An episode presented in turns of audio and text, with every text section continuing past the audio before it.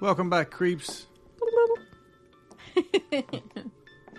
We're finally back home, and that was a hell of a month. Yeah. I'll say. I'll say that was one heck of a darn month. um, yeah, we came back and we got straight back to business. Uh, it was a weird week for me. Anyway, you just went back to work. I felt like I went on a side quest or something. A side it was so strange. I, I photographed a wedding on the beach. I'm not a photographer. Uh, but I play one on TV. But yeah, or I played one on Tuesday anyway. So it was a wedding on the beach, and then after we were done, there was this old man eating his lunch at a camper van. So I was like, let me take his picture. Then we ended up talking for like an hour and a half, and then he was like, told me where to look for work. And then I went there, and then they told me, yeah, we don't want you, but here's this number, and now I have a job on Monday. So we'll wait and see. we don't want you, but they might. Yeah, we might have. A, oh, but that guy wanted me. So it was the union. That's who I went to because I was like, let me try and do this properly. And then the union guy was like, well, we don't want you until you have experience with non-union people. So here's this number.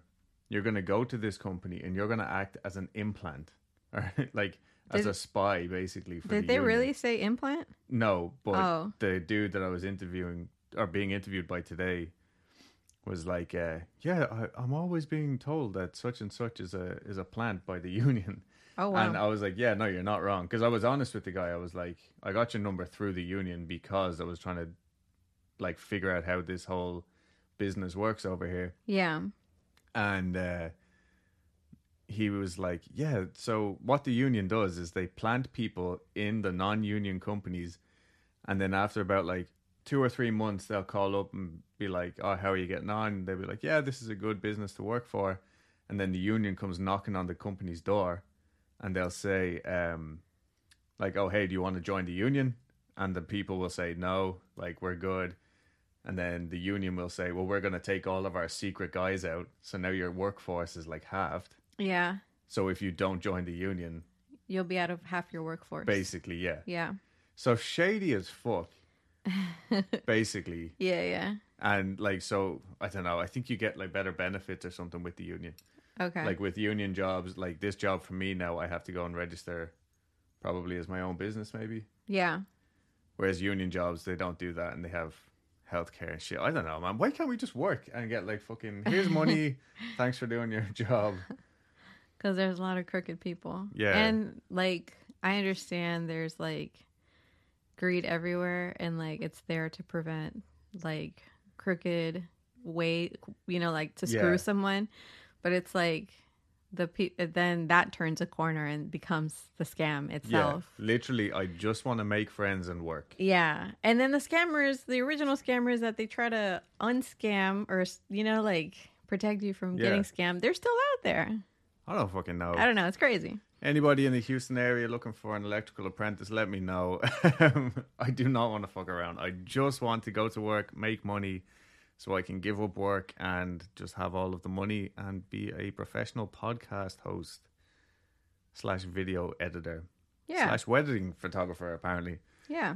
make sure to stick around for Dulce's tarot card reading at the end of the episode. We did remember this week. Anyway, this week's episode is a little bit different than what we would normally do. It's very like okay, basically I was looking for like, oh, what am I gonna do? I found this account of an old fucking haunting and I was like, this is cool. It's in a castle. It's like, you know, whatever. But I didn't realize that it was actually more or less a direct copy of the original account. So I was just like, fuck it, I'm just gonna include all of this. Okay. So for the next little while, I'm literally just going to be reading a and a slightly abridged version of this dude's journal. So our story starts around 1835 in an old castle in the Calvados region of France. The castle belonged to a family who requested to remain anonymous, so it's all like Monsieur and Mademoiselle X. Yeah. And the castle was in such a bad state that the family decided they would just have to build another one rather than try to do all the repairs. So the new castle was built about 150 yards to the north of the old one. all within the same land. You can see both castles from each castle. Then Mr. and Mrs. X inherited the new castle and moved in in 1867. In the October of that year, there was a series of, quote, extraordinary incidents, nocturnal noises, and blows. yeah. there's, a, there's a lot of blowing in this. A lot of nocturnal blows. Yeah. Sick. And it was, though, like just a handful of seemingly random occurrences that were probably very easily explained away. So basically, a handful of nocturnal blows. yeah. And originally, I, I learned later, Mr. X, the owner, mm-hmm. actually thought that it was like just locals kind of harassing them because they were like, oh, who's this new family moving into the castle? Like, let's get them to leave and sell the property to a local at a much cheaper price. Okay. But in 1875, uh, the activity picked up again, and this time it was not as easily explained. The following is more or less a, diwer- a direct. The following is more or less a direct quote from the book "Haunted Houses" by Camille Flammarion. Sure, I'm butchering that, um, because it's actually like "Les Hantes Maisons" by Camille Flammarion who actually transcribed straight from Mr. X's diary. He did say himself that it was so detailed and so thorough that he just had to cut some stuff out that was like, you know, okay, like even it was even boring for him basically. Yeah. And this guy reminds me of um, Guy Playfair, who he was the genius who helped with the Enfield haunting Okay. Anyway, so he's just a, a real fucking like this is this guy's absolute joy. He loves reading haunted stories, ghost stories, and just getting balls deep into like, well, why did this happen? And, Yeah. and this kind of thing. So even he said, yeah, it got pretty boring there. I personally made a few small changes just to make it slightly easier to read because it was written in pretty old French and then translated, and it just wasn't very palatable. And I think that's it. So, quote, this is October 1875. I propose to note down and record every day what happened during the night before. I must point out that when the noises occurred, while the ground was covered with snow, there was no traces of footsteps around the castle. I drew threads across all openings secretly. They were never found broken. Hmm. So already this this shit has been going on, and this guy is like owner of the house. I'm going to get to the bottom of this.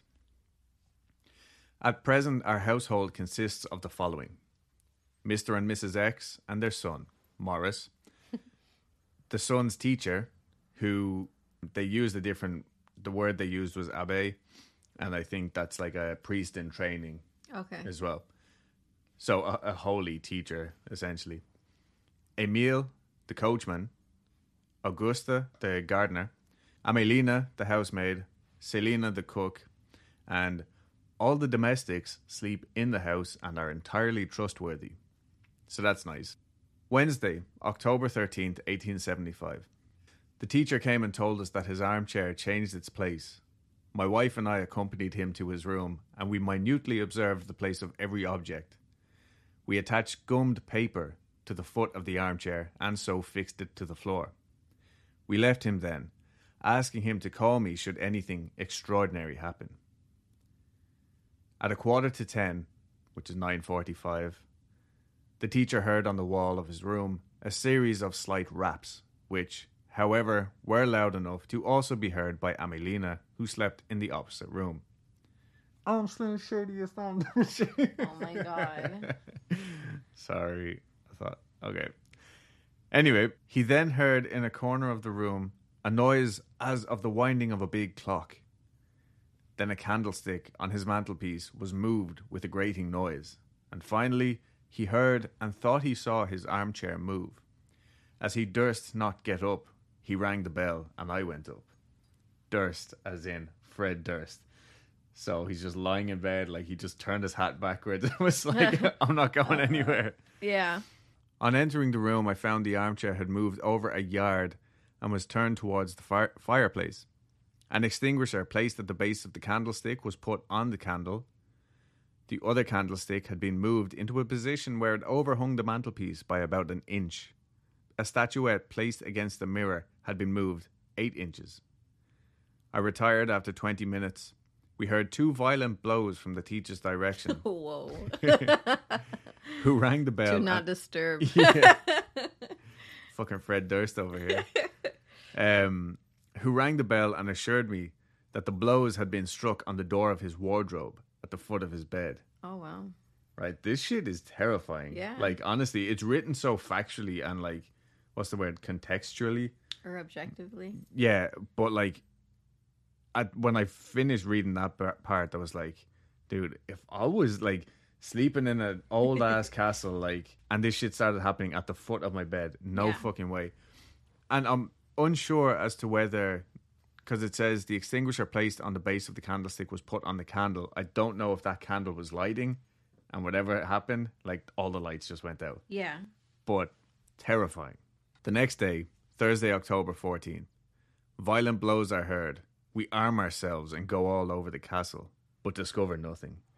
So it is noted down uh, towards the end that he would literally hand guns to his fucking staff. Yeah. Like, me and the gardener, we're going out, we're going to blow the fucking faces off these people when we find them. Yeah. And this is like almost a nightly thing. They'll just march around the fucking castle grounds waiting to shoot. Yeah, because they're ready for someone. Yeah, yeah.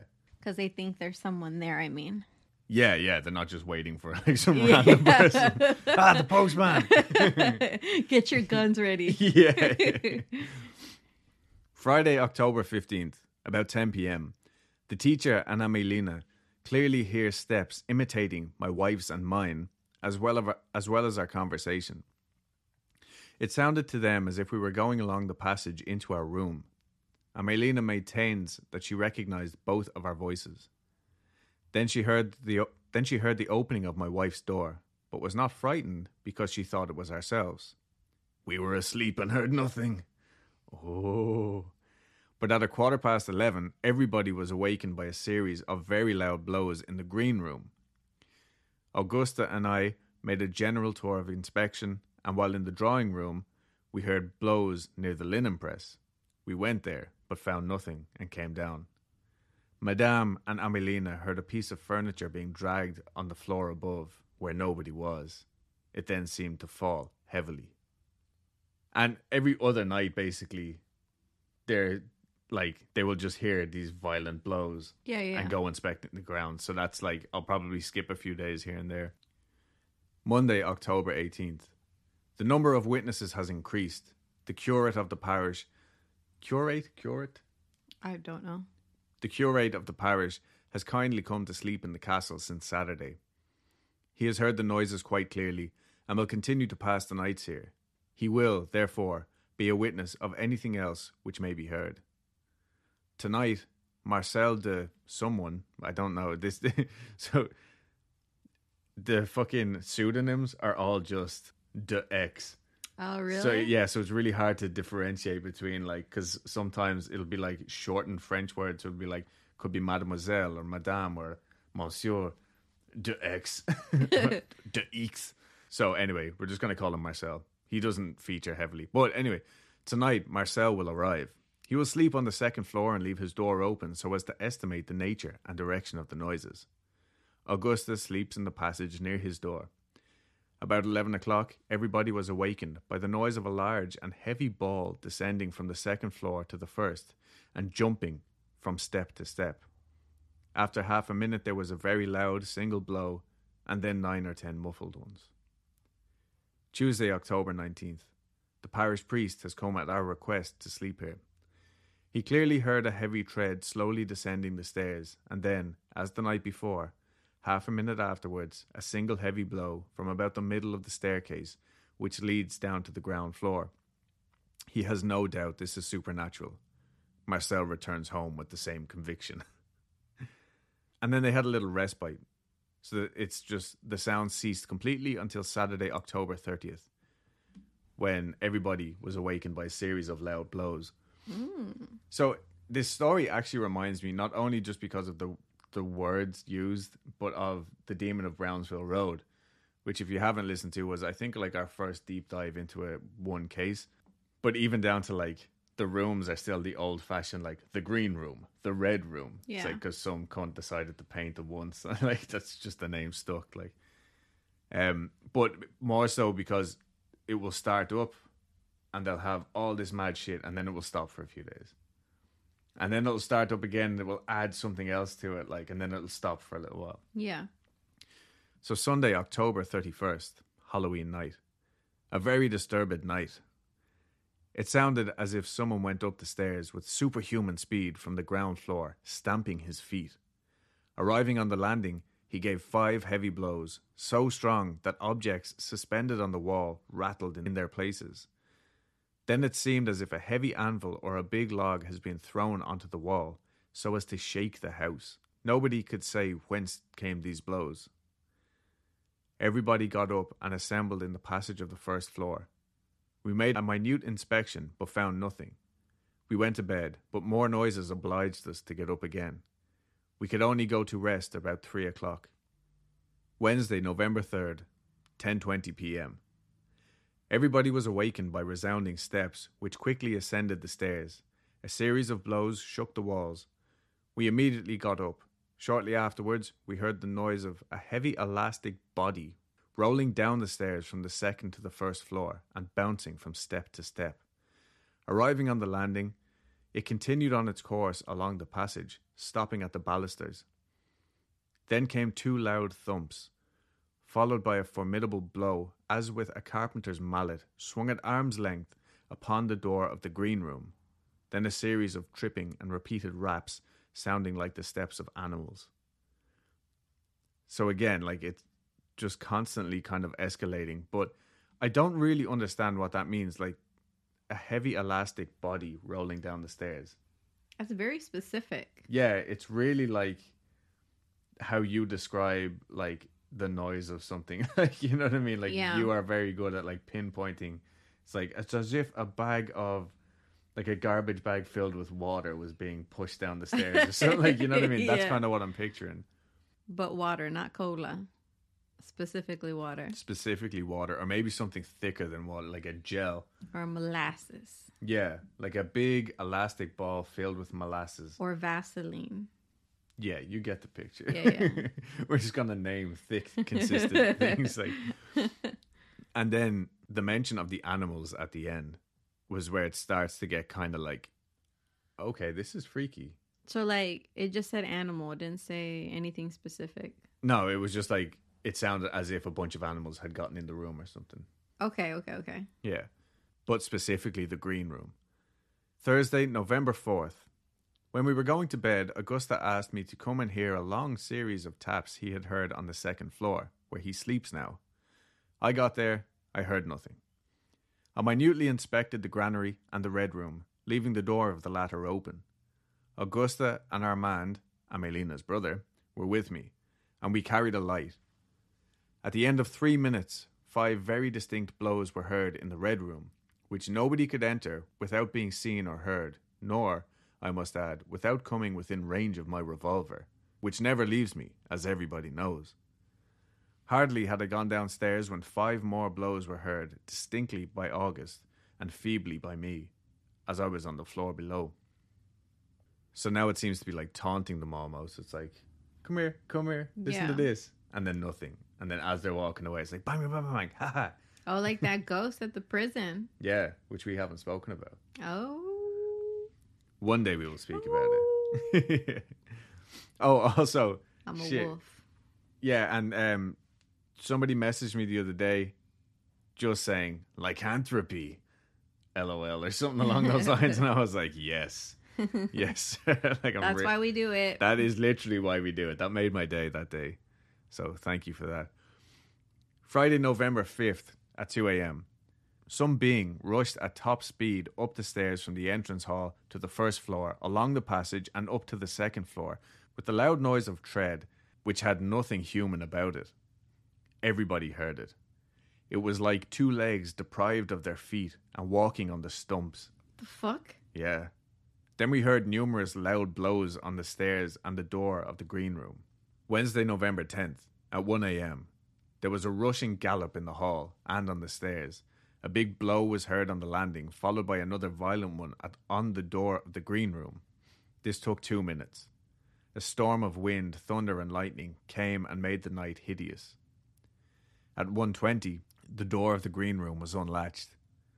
Then there were two loud knocks on the door, three inside the room, three more on the door, and finally a prolonged rapping on the second floor, 40 raps at least. This lasted two and a half minutes. But as I copied and pasted from the old text, it said 212 minutes. Can you imagine? It's like a full on concert. Maybe it like literally was the fucking. nice. Anyway, at that moment, everybody heard something like a cry or a long drawn trumpet call, audible above the storm. It seemed to me to come from outside. A little while afterwards, everybody heard a long shriek, and then another, as of a woman outside calling for help. At 1.45, we suddenly heard three or four loud cries in the hall and then on the stair- staircase. We all got up and went around inspecting carefully. At 3.20, there was a galloping in the passage. We heard two fainter cries, but these were in the house. Like, what?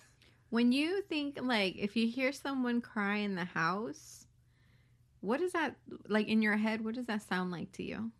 Because I'm like I'm listening to your story and I'm like making a picture in my head, kind of like a movie. Yeah, But that's where I that's stop. called thoughts. yeah. So all right. So what do you think cry sounds like? I think he like directly mean like not like a baby crying.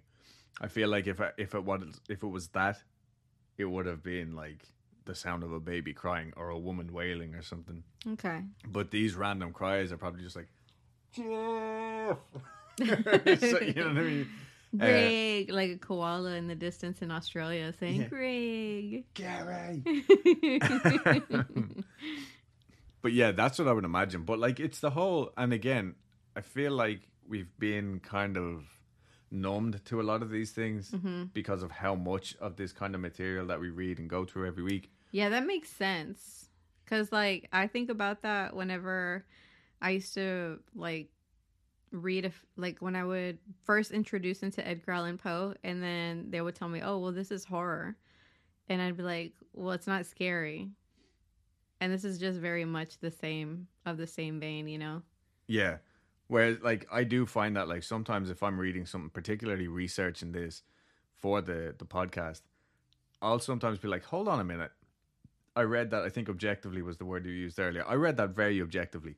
Let me go back and put myself in this. Yeah, yeah. And then I'm like, no, this is terrifying. yeah yeah i And- think but see that's the thing though like though even the in the fashion that it's written the style that it's written yeah, it's very this is a fact. Yeah it's yeah it's This more like that i guess Like, you know what I mean? no I, I wouldn't even say that it's just it just has a different feel like like like edgar allan poe or this shit would have very different feel than it would if we are reading a stephen king novel Yeah, yeah, yeah. they're both There's written no atmosphere. It's there's just, written words Yeah. But it's not a story. yeah i guess Yeah. yeah. But that's kind of what it's I like about it. timey. It is okay? old timey, but at the same time, it, this is a Ghost Adventures episode from 1875. Yeah, exactly. So it's like we're not scared of it because it's old timey, but back in the day, this would have been terrifying. Yeah, but old timey us would have been like, oh my god, this is horrific. yeah, But I think even if it was old timey. no, if if it was written today, and somebody that we knew was like, so we got our phones out and we were like searching around our property, and then we heard galloping in our hallway. And then someone started crying in the house. Like the cries are getting closer to them Yeah. like every time. And and I think the way that you just said that resonates with me because that's how we talk now. But when but the way that old timey people talk is different. It's just distanced or something. like- Yeah, I guess so. Well, either way, trust me, it's a terrifying Oh story. yeah, yeah, yeah, yeah, yeah. When you look at it that way, like you break it down and digest it. Yeah. for sure. Just a thought. Just a thought. Anyway, Friday, November 12th. Several blows were heard, then shrill and loud cries, as if there were several people. More plaintive cries in the hall. At 11:45, these stifled cries seemed to come from the cellar, then other, louder ones on the staircase. At midnight, everyone got up, for cries were heard in the cellar, then inside the green room, and finally, sobs, and cries of a woman in horrible suffering. Saturday, November 13th. Not only are we troubled by night, but today, even in the daytime, at 3 p.m., blows in the dining room. Inspection without result. At 3:15, noises in the green room.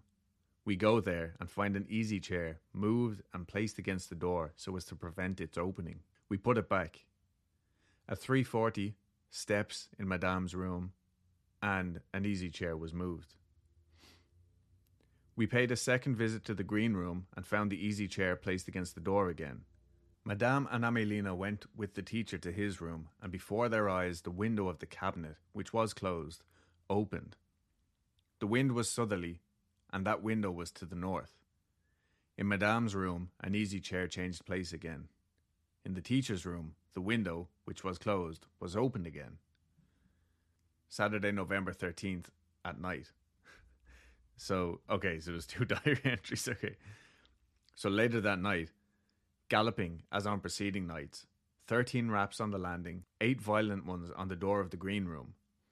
The door opens and is banged violently. At 12:15, two loud cries on the landing. It is no longer the cry of a weeping woman, but shrill, furious, despairing cries. The cries of, quote, demons or the damned. For another hour, violent blows are heard. Sunday, November 14th. The teacher's windows, though well closed, were open during Mass. He had locked his door and taken the key with him. Nobody could get into his room. During Vespers, another of his windows opened. So, Vespers is evening prayers. okay. So, it didn't make much sense because I have like renamed him the teacher. But Uh-huh. then when I found out that an abbe was like a monastic teacher or somebody in training to become a priest, Okay. that's why this motherfucker is like Doing constantly prayers. going back and forth to like yeah mass and Okay. evening prayers and shit like that and then it just all stopped again so the next diary entry is almost 10 days later tuesday november 23rd about 2 o'clock i was awakened from profound sleep by knocks in the passage and other noises in my room but the sudden and painful awakening did not allow me time to find out their, tr- their true nature next morning the teacher told us he had heard at the same hour similar noises coming from the same direction. My wife, on getting up, found a general upset on her dressing table. So now it's getting closer to them, like literally in their bedrooms. Yeah. I don't know what That's scary. yeah, and I don't know what the painful awakening m- means. But he said the sudden, so other noises in my room, but the sudden and painful awakening did not allow me time to find out their true nature. I don't know what that means, or maybe it's just like the shock of being woken up. Maybe, Maybe. maybe I'm thinking about it too much. Sunday, December nineteenth. Oh shit! So that's like the guts of a month now has passed. During Vespers, Emile, who stayed in the house, heard the shovels and fire tongs in the kitchen fall to the floor. On returning from Vespers, my wife heard walking up and down. It was the noise of heavy steps in the teacher's room, where there was nobody. Monday, December 20th. At a quarter past 12, Madame X found on entering her room two chairs placed upside down on two armchairs. I went into the other rooms, and in the blue room, I found a chair placed on the side table. So now it's like classic poltergeist Yeah. fucking activity. But this is why I love this story so much as well because it was 150 years ago and it's the same Like fucking shit as the Yeah. Enfield haunting or the like you know what I mean. yeah, same characteristics. Friday, December 24th. At midday, when all the domestic servants were at table, we found in the teacher's room the bed turned on its side and the table pushed under it. In the evening, at six o'clock, we opened the door of the same room, which was locked, and found the table placed in the middle of the bed. Saturday, December 25th. At noon, when all the servants were at table, knocks were heard in the teacher's room, though his door was locked. We inspected it and found an armchair placed on Maurice's desk. On returning from Vespers, we found in the teacher's room the couch upside down, the alarum on the glass case of the clock, whatever the fuck that is, Yeah. and a chair on the table. So, like, Jesus Christ, this is Christmas Day, by the way. Um, and I don't. So that's the son's desk. So the son would go to the teacher's room to learn. That's why. So I just don't know whether it's Morris or Maurice. I think it's Maurice. Maurice. Okay. In the evening at 9 p.m., we heard the broom moving about the passage on the second floor. On going up, we found that it had changed its place. Oh, Pretty harmless. Maybe it sounded like they were trying to help, honestly. The next day, Sunday, December 26th, coming home from High Mass, we went with the teacher up to his locked room. The cushions of the couch had disappeared. We found them placed on end, one beside the other, on the outer window on the outer windowsill of his toilet cabinet. Before I put in a second window, what? Oh, before I put in a second window, I had stopped up this window by a piece of wood securely nailed to the inner frame. That piece of wood had been torn out without the without the trace of any tool and placed beside the cushions. The window was closed again. Like just literally ripping fucking wooden planks out of stone walls. have we ever read anything like that before? I feel like we have. Off the top of my head, I can't think of any particular instance. Because this seems like particularly violent. Yeah, but without actually affecting any of the people yet. Yeah. And the fact that, like, I'm assuming that this window is on the second floor or the first floor, but like upstairs somewhere. Okay. Um, and yeah, just so fucking specific, like an exact. At 1 p.m., twice we heard knocks in the house. Madame X went on a round and found the teacher's room open, though he had locked it. A few minutes afterwards, the drawing room couch moved forward in two noisy rushes. Further noises upstairs and another inspection. The teacher's room, which had been locked, had opened. 5 p.m. After Vespers, we found a candlestick on the top of the teacher's lamp, and the water bottle placed on the base of the glass, which had been reversed. In his cabinet, two shoes had been disposed fanwise on the window, and others on the plate by the nightlight. Sunday, December 26th into Monday, December 27th. In the evening at 9 o'clock, I went with Augusta to stay in the linen room, leaving the door open. We heard a series of knocks, like those of a stick walking. Right? What? Yeah. So, I, why would he say that and not like somebody with a wooden leg? Sticks that are walking. yeah.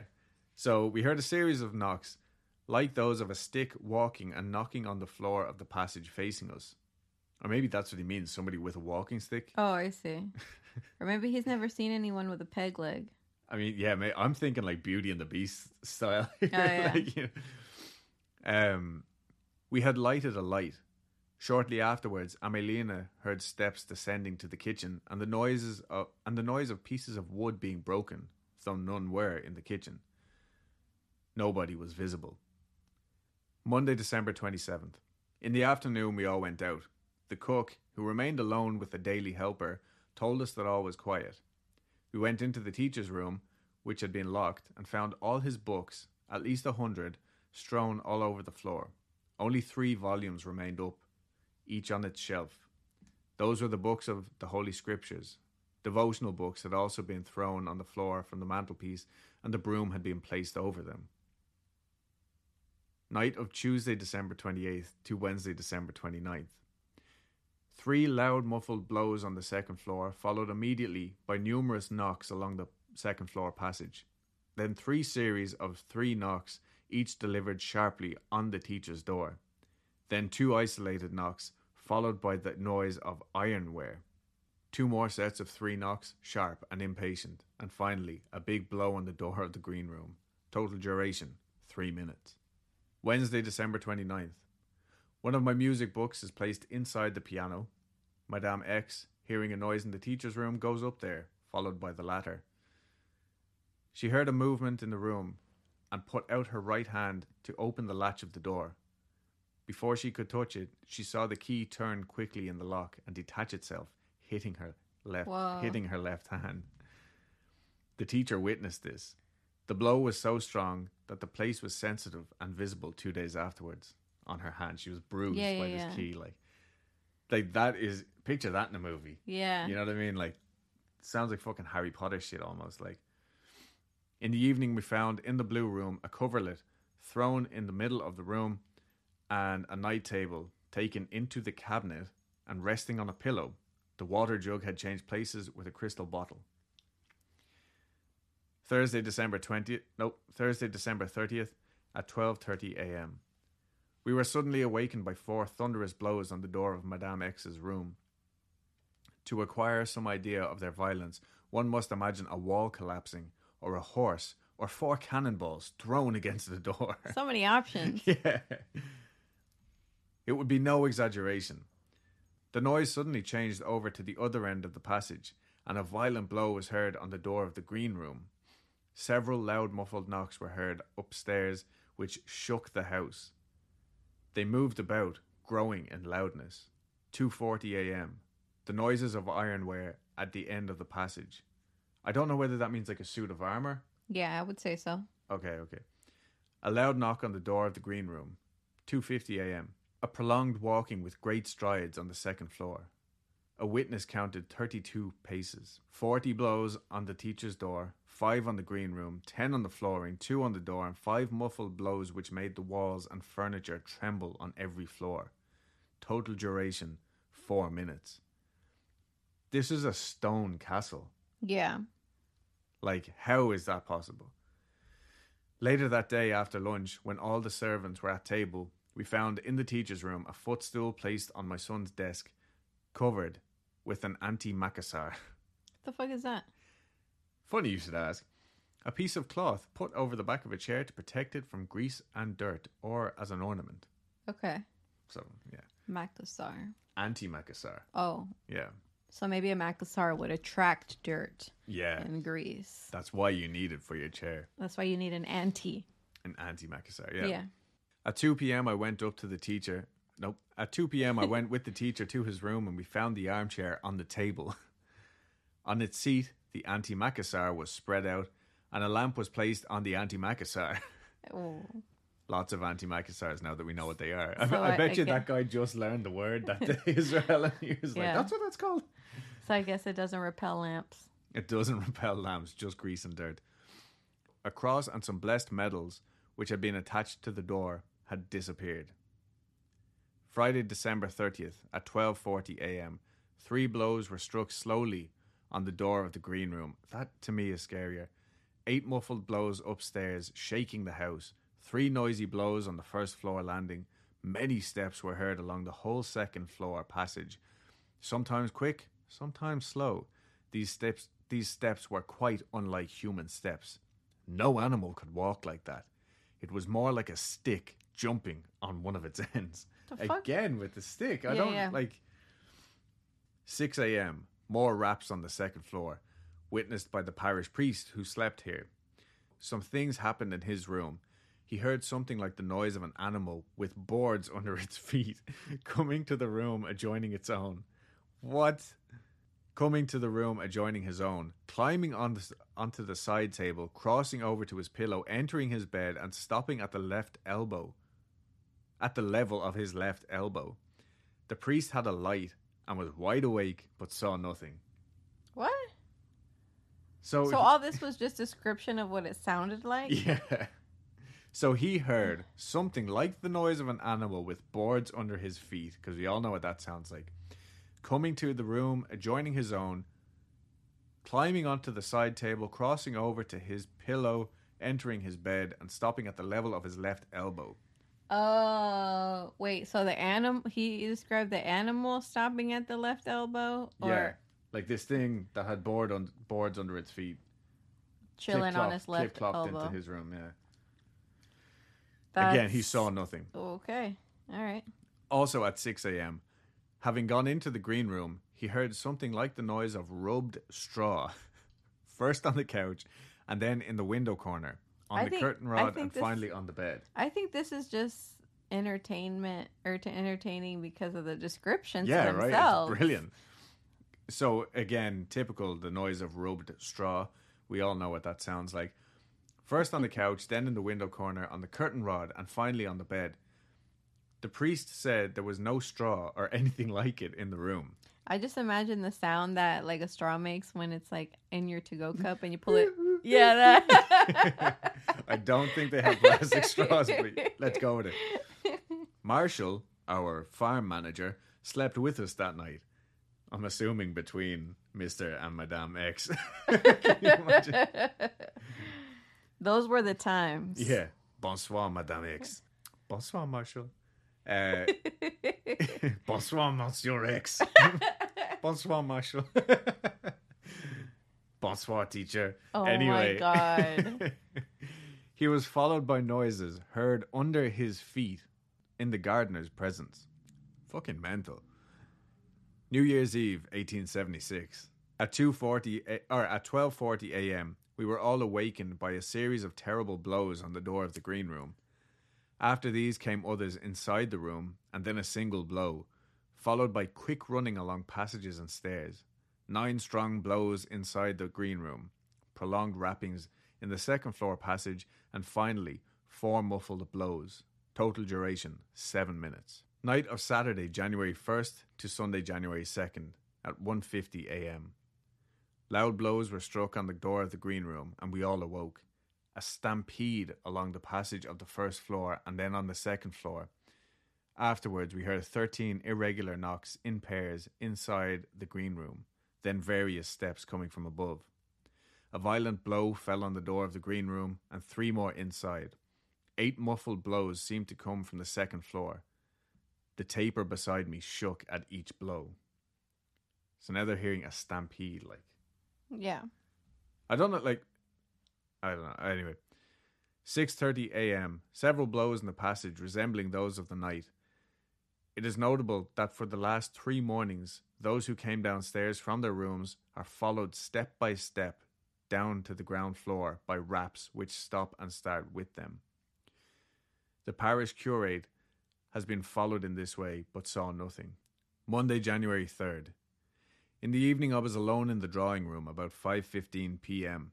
I had a light and heard six well-marked raps on the small table standing 2 yards away from me. I turned around but saw nothing. That night, at 3 a.m., a dozen blows were struck in pairs on the door of Madame X's room. The nearest windows shook at every blow. There was a light in the room. We were wide awake and quite cool, but saw nothing. Five minutes afterwards, we heard a stampede, something like a stick jumping on one of its ends in the first floor and then in the second floor passage, then some dull and feeble knocks. Dr. L, who has slept here, heard the noise of the running in the passage, but nothing else. The parish, pl- the parish priest slept in the red room and heard during the greater part of the night a series of feeble but more extraordinary noises in his passage. He did not venture to go to bed. He is convinced that this can only be supernatural.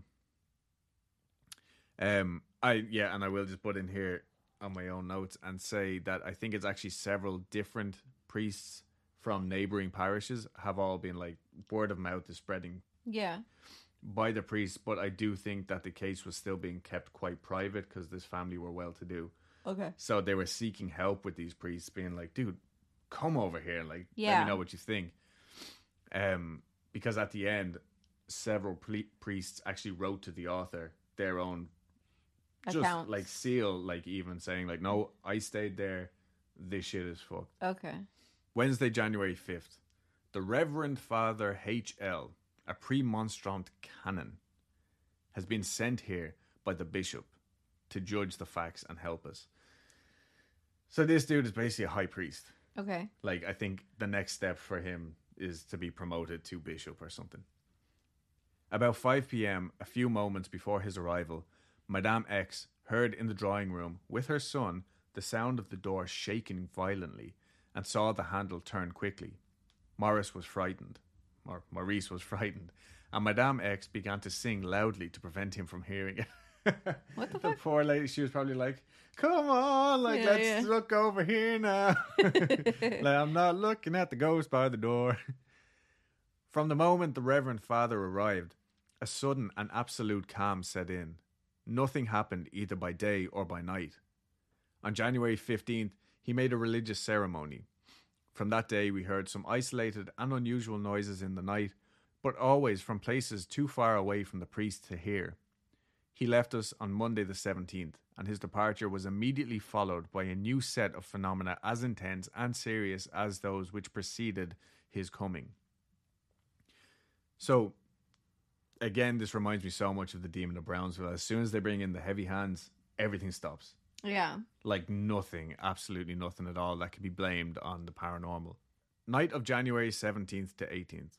At 11 p.m., there was a noise as of a body falling in the first floor passage, followed by that of a rolling ball giving a violent blow on the door of the green room.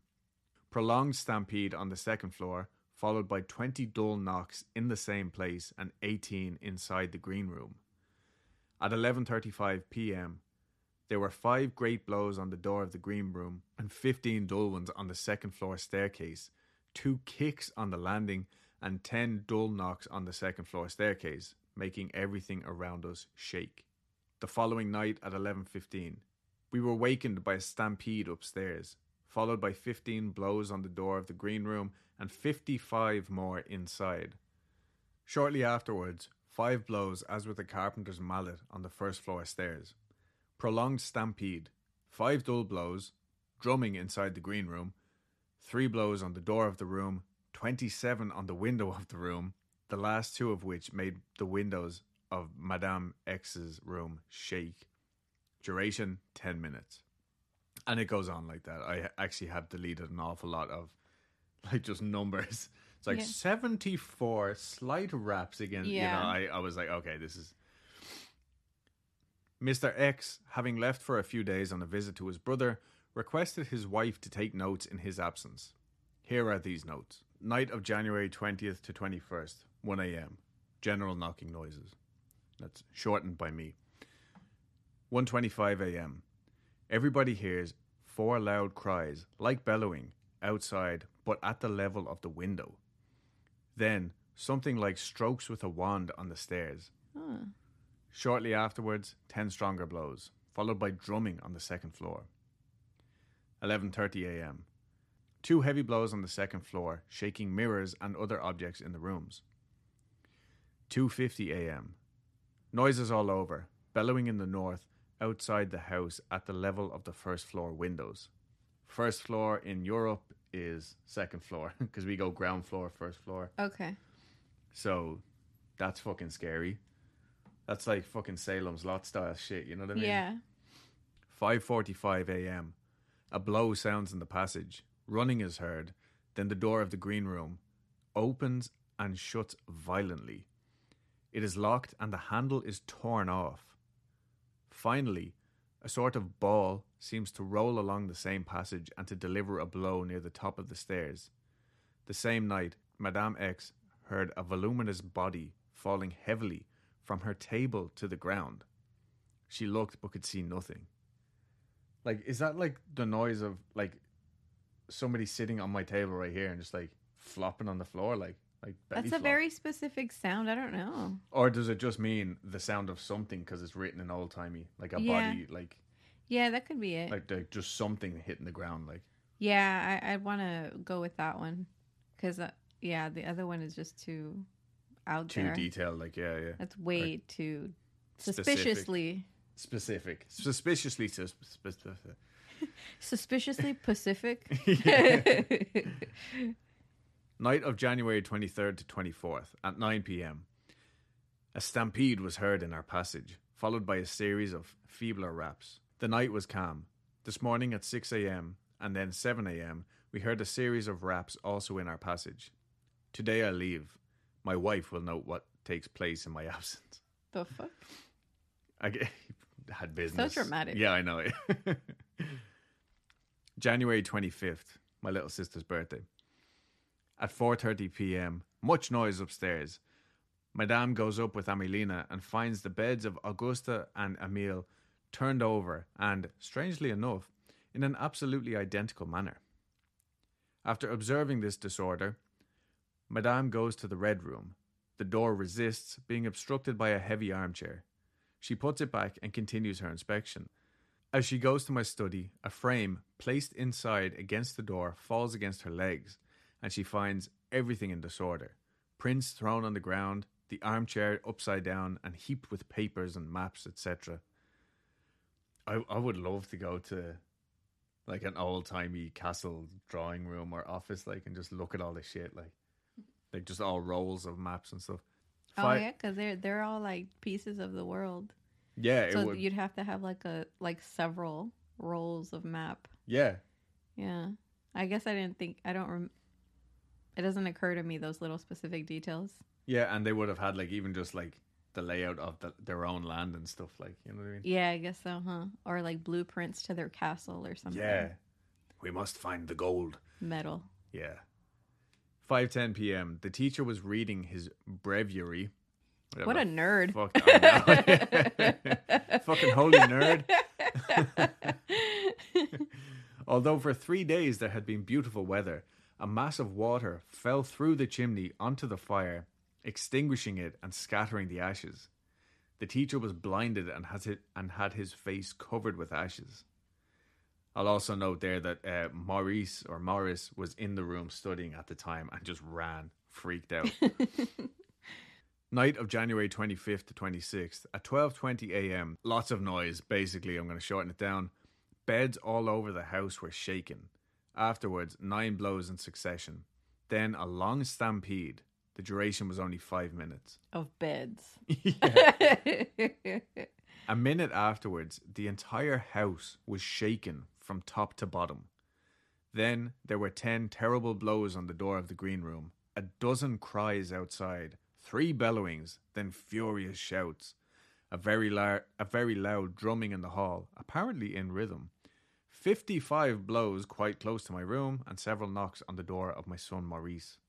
1.30 a.m. Jesus Christ. This is all like within 10 minutes of each other or something. oh damn, Oh no, sorry, it, it's it's over the course of an hour. that's still a lot. Yeah, Because all this shit is probably happening as he's writing it. yeah, I think that's why he's like literally counting all of these knocks and stuff like that. Yeah. So at 1.30 a.m. again, just like a cacophony of fucking knocks and bangs. Cacophony. It's my favorite fucking word. It's a cool word. Um, then shaking walls and furniture. There was hardly time to write. there was hardly time to note them down. There were so many. And then a drumming interspersed with loud blows, which shook everything. One very resounding, and then a series of ten blows in pairs. At this moment, a sound was heard like a bull roaring, then other inhuman, furious cries in the passage near my wife's room, who got up and rang to awaken all the servants. When everybody was up and assembled in the teacher's room, we heard two bellowings and a shout. At 4:20, everybody went back to bed. Madame X heard a rather loud blow on the organ in her room, 2 yards from her bed. it was followed by three more blows whose direction she could not make out. The noises were heard clearly on the farm. Random. yeah. How, yeah, how the fuck does he know? so I think that's where um Marshall, the farm manager, came oh, in. okay. The guy So- was like, "Oh, I heard it." Yeah, fucking, did you hear that? so so the farm, I think, was 500 yards from the house. damn. I think that's the significance of that. okay. Night of January 26th to 27th. I promise this is almost over. Two further witnesses. The parish priest of Saint M came to pass, or it came to pass the night, and Mademoiselle de L uh, came for several days. At 12:15 a.m. I know. yeah. At 12:15 a.m., everybody was awakened by a very violent noise, such as would be caused by a board falling on the floor of the first floor passage. It was followed by a cry. I literally sounded like somebody just dropped a piece of wood on themselves. ah! and just nobody got up to check. there was nothing paranormal about that. now there's a guy with a limp. Nobody get up. He'll sue. He'll sue. For fuck's sake. Poor bastard. At 12:45, a stampede and heavy blows. After a short pause, they began again and seemed accompanied by the shifting of heavy boxes. Maurice's door was shaken. the door was just shook. It was like, "Oh my god!" Finally, there were four blows on the door of the green room. Night of January 28th to 29th at 11:15 p.m. A piercing cry on the stairs, raucous and sharp. Seven blows in the green room, six very loud ones on the door of the room. At 12:55 a.m., we heard something like the voice of a man, not quite a man, but something like the voice of a man in the first fo- floor passage. It seemed to cry twice, "Ha ha!" Literally, that's how, what's written. Immediately, there were ten resounding blows, shaking, shaking everything all around. One blow on the door of the green room, then the sound of coughing in the first floor passage. We rose quickly, saw nothing, and found at my wife's door a large earthenware plate broken into ten pieces. We have had a novena of masses said at Lourdes. The Reverend Father has made the exorcisms, and everything has stopped. So it just took an exorcism. That's what the journal made out. Okay. But what our friend uh, Camille Flammarion Uh huh. has since found out, like this book I think was written in 1925. Um, he wrote to the teacher, who had since become a priest, um, and also the son of Mister X, Maurice X. Maurice said that although his father didn't lie about the phenomena stopping at the end of January thanks to the exorcist's efforts, Maurice doesn't think it actually worked all that well. The exorcism was carried out on the 14th or 15th of January, and the shit kept up until the end of January. With it did seem to escalate quite a lot, and then they seemed to have like a, a much welcomed respite. But Maurice went on to say that after a few months of nothing, the activity picked up again. Oh. And I think this is where Mr. X or fucking Monsieur X was just like, I can't keep writing about this. Like it's it's scary, it's evil, and it's probably damaging his name to some extent. Now that wasn't written here, but that's kind of my take on it. Mm-hmm. He was like, "No, do you know what? The exorcism worked. Everything ha- was stopped. That was the end of it."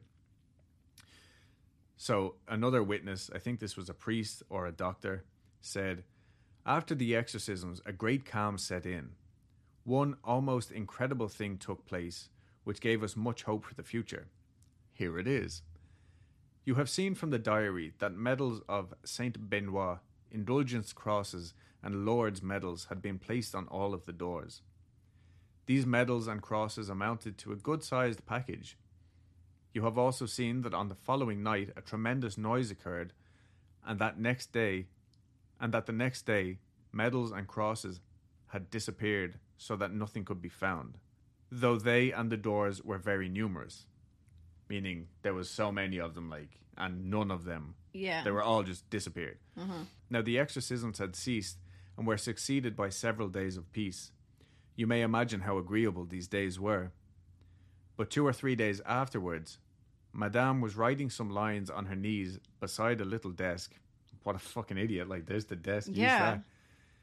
Or maybe On she her ran out of paper and she was using the write- skin on her knees yeah, she was writing on her fucking knees with Yeah. a quill. beside the desk. Yeah, Anyway, that's metal. She was, yeah. Madame was writing some lines on her knees by a little desk when suddenly, oh no, I'm an idiot. She was on her knees. The desk Ah, was she small. wasn't She had no chair. Yeah, why is she doing that? I don't know. Sorry. Take care of your knees, Yeah, lady. Jesus. Well, all the padding. Get a those- bigger desk. all those skirts and stuff. Yeah. Anyway, this is actually a really good uh, point in the story. Two or three days afterwards, Madame was writing lines on her knees by a little desk when suddenly an immense packet of medals and crosses fell in front of her on the desk. oh. It might have been about 10:30 a.m. Whence came these medals?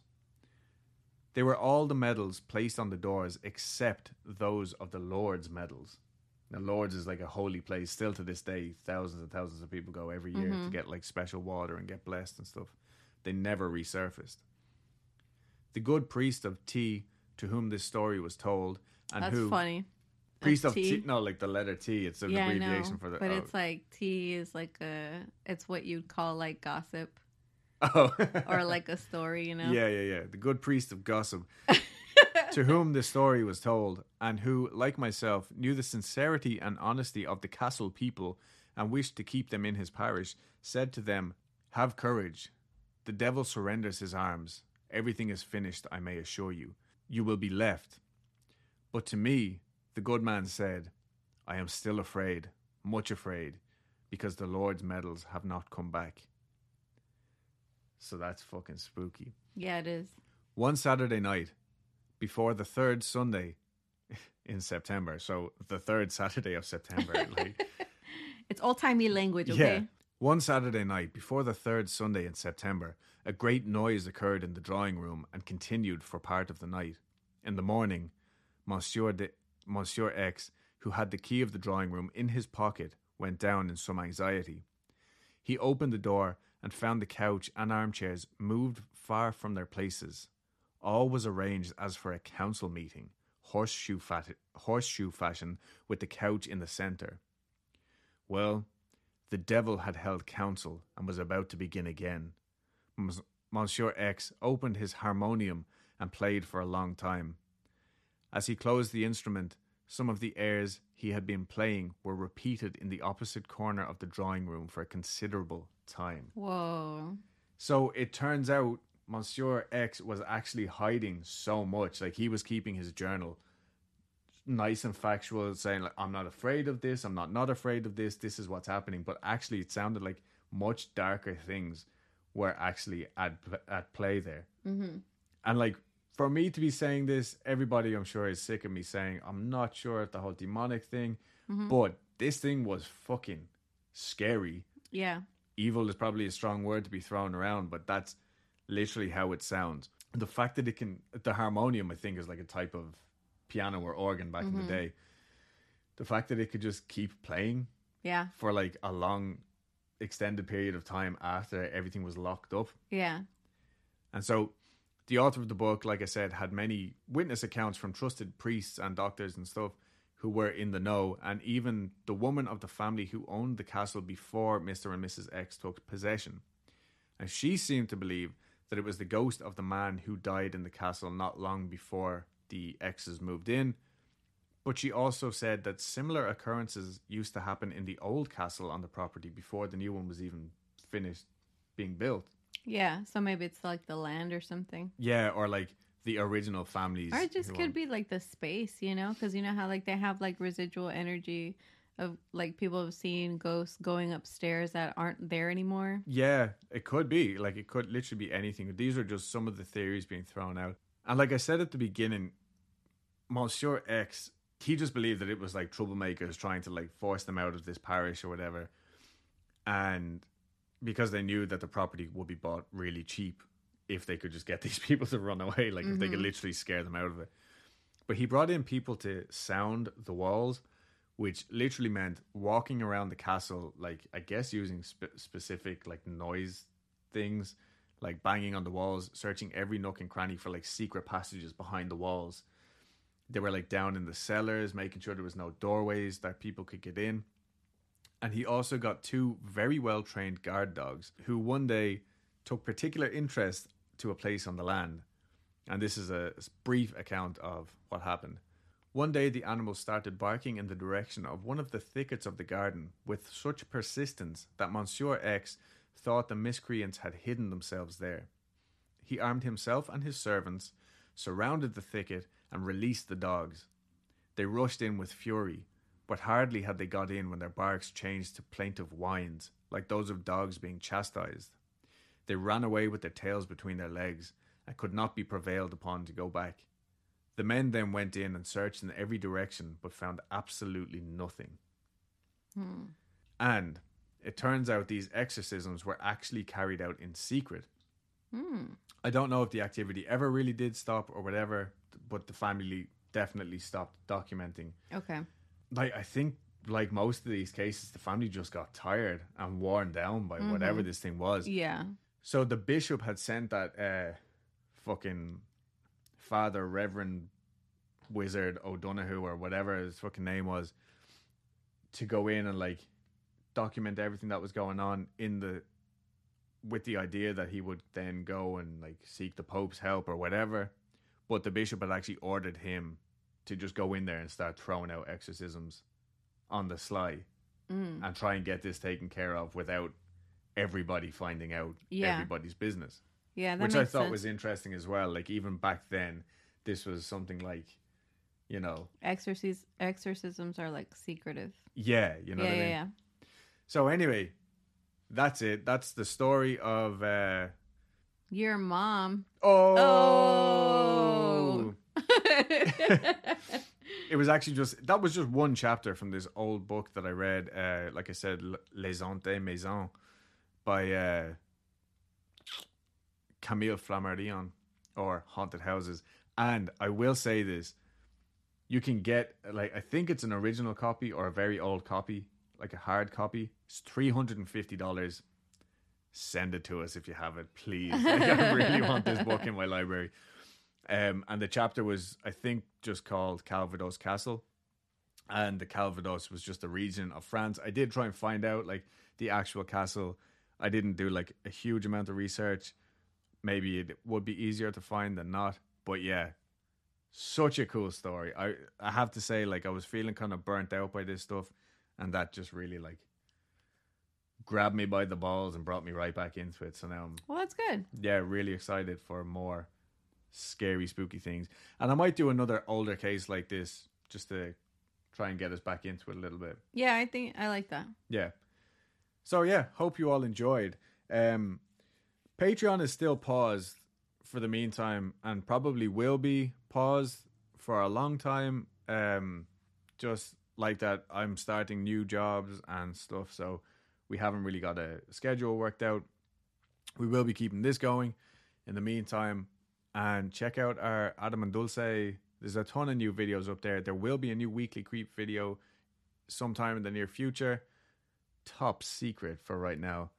And yeah, follow Dulce's makeup channel. Dulce is going to learn how to do her own editing so she can get those videos up and out more often and consistently. Oh no. Yeah. And um, this is how you tell me. this is how I tell you. Yeah. And uh yeah, everybody, happy happy Saturday. Yeah. That is all. Yeah. Okay, follow us on Instagram, leave us reviews everywhere and uh And eat some cake. Yeah, eat you know, I know it's not if it's your birthday, happy birthday, but if it's not, eat some cake anyway. You want to read a quick tarot card? Sure.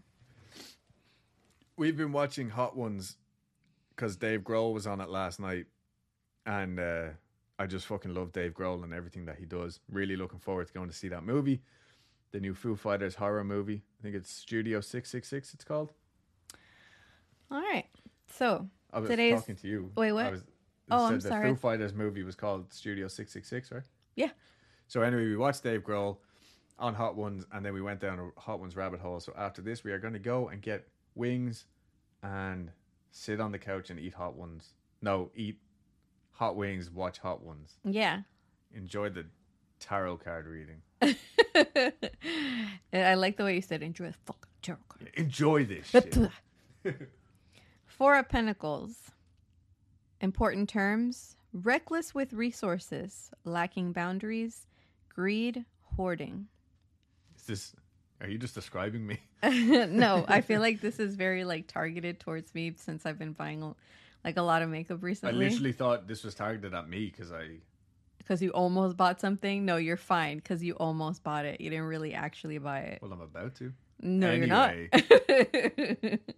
My toys are just more expensive than Yours your are way more expensive than what I have. All right. Today, be cautious about your health and finances as we go eat hot ones like later. That's funny. to the Apple Store. Remember how important your well being and long term goals are to you.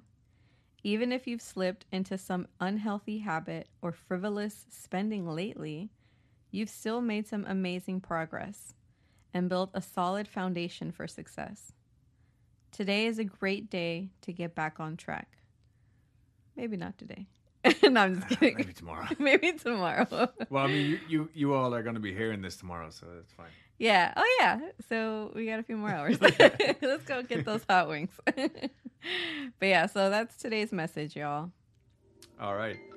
Well, that was fucking cool. Let's go eat. Uh, I'm going to eat cauliflower wings because I'm woke. Um, and yeah. All right. creeps, thank you all very much for listening. Hope you enjoyed. Reach out to us. Let us know what you thought. I say this all the time. Just messages. Yeah. Do you like wings? Do you like wings? All right. Um, all right. Peace. Bye.